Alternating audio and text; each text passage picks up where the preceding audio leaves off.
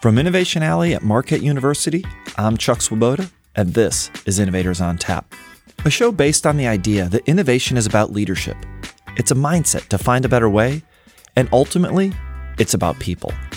These conversations are designed to allow you to open your mind to new ideas and find ways to put those concepts to work. Together, we can solve big problems and maybe even change the world.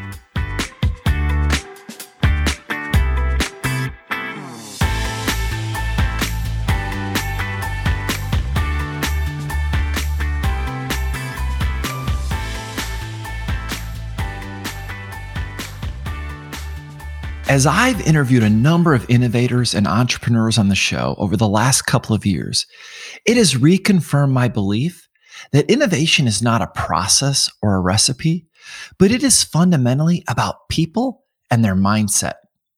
In the first half of season three, I've had a chance to talk with a wide range of incredible guests who have proven that there is no one particular way to successfully innovate. And while people have different styles and describe their strategies and philosophies in different ways, if you listen closely, they share similar core beliefs that fuel their thinking. As I looked back through these interviews, I realized that there are 10 broad themes which can be applied to your own innovation journey. Think of these 10 ideas as the Innovators on Tap principles of innovation. They may look a little different depending on the situation, and are often applied in unique ways in different companies, but the core ideas are the same. The key is to look below the surface of what they did and understand why they did it. Our hope is that these principles help guide you throughout your own innovator's journey. The first principle is look forwards, not backwards. An entrepreneur must be willing to pivot when necessary to overcome any obstacle. And just because something was successful in the past doesn't mean it will be in the future. John Coyle, Olympic silver medalist and design thinking expert, summed it up by saying, to get to the next rung is actually a tumble off the edge all the way back to the bottom, and then you have to climb a new pyramid. And so I think for a lot of people, that's what it takes to get to the top of Maslow's hierarchy is that jump to, to leave behind everything that got you there.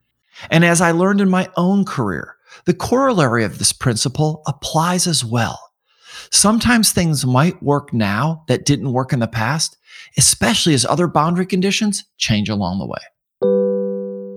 The second principle is failure is learning. Most people grow up being taught that finding the correct answer is the definition of success, which creates the belief that failure should be avoided at all costs. Innovators, however, develop a unique relationship to failure, viewing it not as a setback, but rather as a necessity for growth. Wafa Arbash, founder and CEO of Workaround, describes this principle as failure, it's learning, it's a growth. Because with every time you fall, you learn how to stand up again and pick up the race. I believe that if you never fail, you haven't tried hard enough to really innovate. The third principle is set ambitious goals. You rarely achieve something significant by accident. You have to be trying to get there in the first place. But most people are focused on protecting against the downside and setting goals that they are confident that they can achieve. Innovators, however, focus on maximizing the outcome, even if it means not achieving the ultimate goal. Elmer Moore, the executive director of Scale Up Milwaukee, described it as the reality is if you are trying to build a business that grows 10% a year, you'll probably underachieve and grow 5% a year, if that. If you are diligently trying to grow a business that's going to grow 25, 30, 45%, you'll still likely underachieve that, but you're more likely to get 15, 20, 25%. As Vince Lombardi said to his Green Bay Packers football team many years ago, we're going to strive for perfection. And although we may not achieve it, along the way, we'll find excellence. The fourth principle is watch what they do, not what they say. When it comes to innovation, most companies start by asking their customers what they want. It sounds logical, but it's not. What you really need to do is observe how your customers act, find their pain points, and then test different strategies until you find the best one. Julie Miller, behavioral psychologist, said, We rely way too heavily on asking people instead of watching people and testing things. As a leader, this idea can be applied to your own team as well. If you want to know how people are responding to a problem or unconventional idea, watch them. Their body language and actions will tell you far more than their words. The fifth principle is passion really matters. Innovation is hard, and being smart is often not enough. When faced with difficult obstacles, you need a passion for what you are doing in order to keep going. Sherry Zhang, founder and CEO of GenoPalette, said, What can be missing for certain talent is that passion.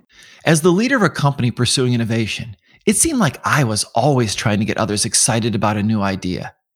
And I learned that people often cared more about my passion for the idea than the details of the idea itself. The sixth principle is to leverage those around you.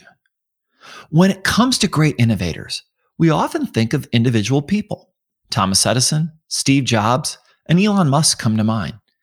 But if you read their stories, you know that they didn't do it by themselves. Far from it.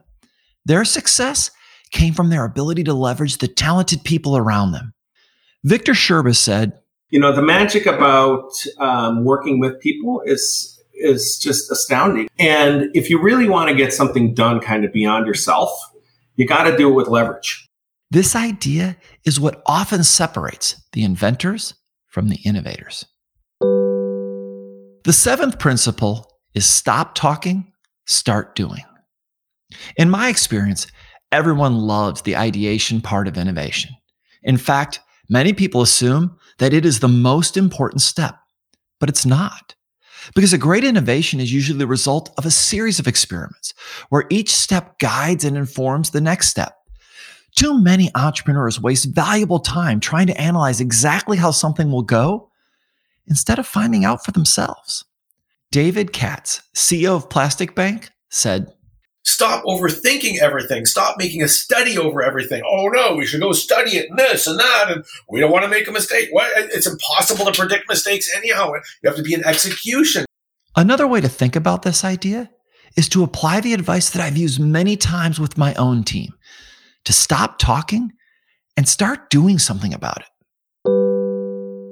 The eighth principle is define your own success. Most people want to be successful but never take the time to figure out what that really means. Instead, they rely on society and other people's definition of success, which is usually backwards looking and limits what is really possible. Matthew Manos, founder of Very Nice, said, To me, the single most important thing is that success is up to you to define. Keep in mind that while you need to define success for you, the market will ultimately determine if it's innovative or not. The ninth principle is ownership drives outcomes. How often have you been in a meeting to discuss something that didn't go as planned? And the first thing the person in charge does is explain how it's not their fault. Someone else didn't do their job or things happened outside their control. Now, while this mindset might be comforting, it gets in the way of building great products. Leif Abraham, founder and CEO of Public.com, said One concept in the organization, which is the concept of DRI, directly responsible individuals. And so that basically everything in the organization should have a DRI because committee lead to compromise and compromise leads to shitty products. If you want to drive innovation, people have to own outcomes, even those outside of their direct control. When it's someone's fault, it's much more likely to get fixed or not get off track in the first place. The 10th principle is you create the future. Innovation is a powerful force to create the future that we want and not just replicate the situation that we currently have. So when it comes to new technology, like artificial intelligence or AI, you have to be careful. If you rely on old data and thinking, you simply replicate the past instead of shaping a better future.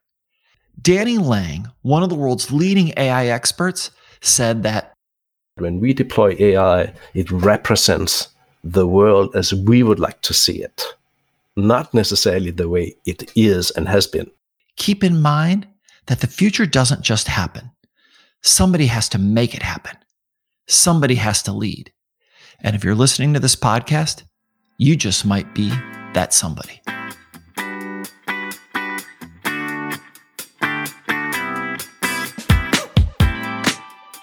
I want to thank all the guests we had on the show over the last few months, whose insights helped us synthesize these principles. We're looking forward to another great set of guests in the second half of season three, and we hope you'll tell your friends and colleagues about the show. We would also really appreciate it if you take a minute to rate and review us on Apple Podcasts or wherever you listen. Please note that we have additional resources available on our website at innovatorsontap.com, including transcripts, articles, and an option to sign up for the Innovation Alley newsletter. Thanks for joining us on this journey, and let's go change the world.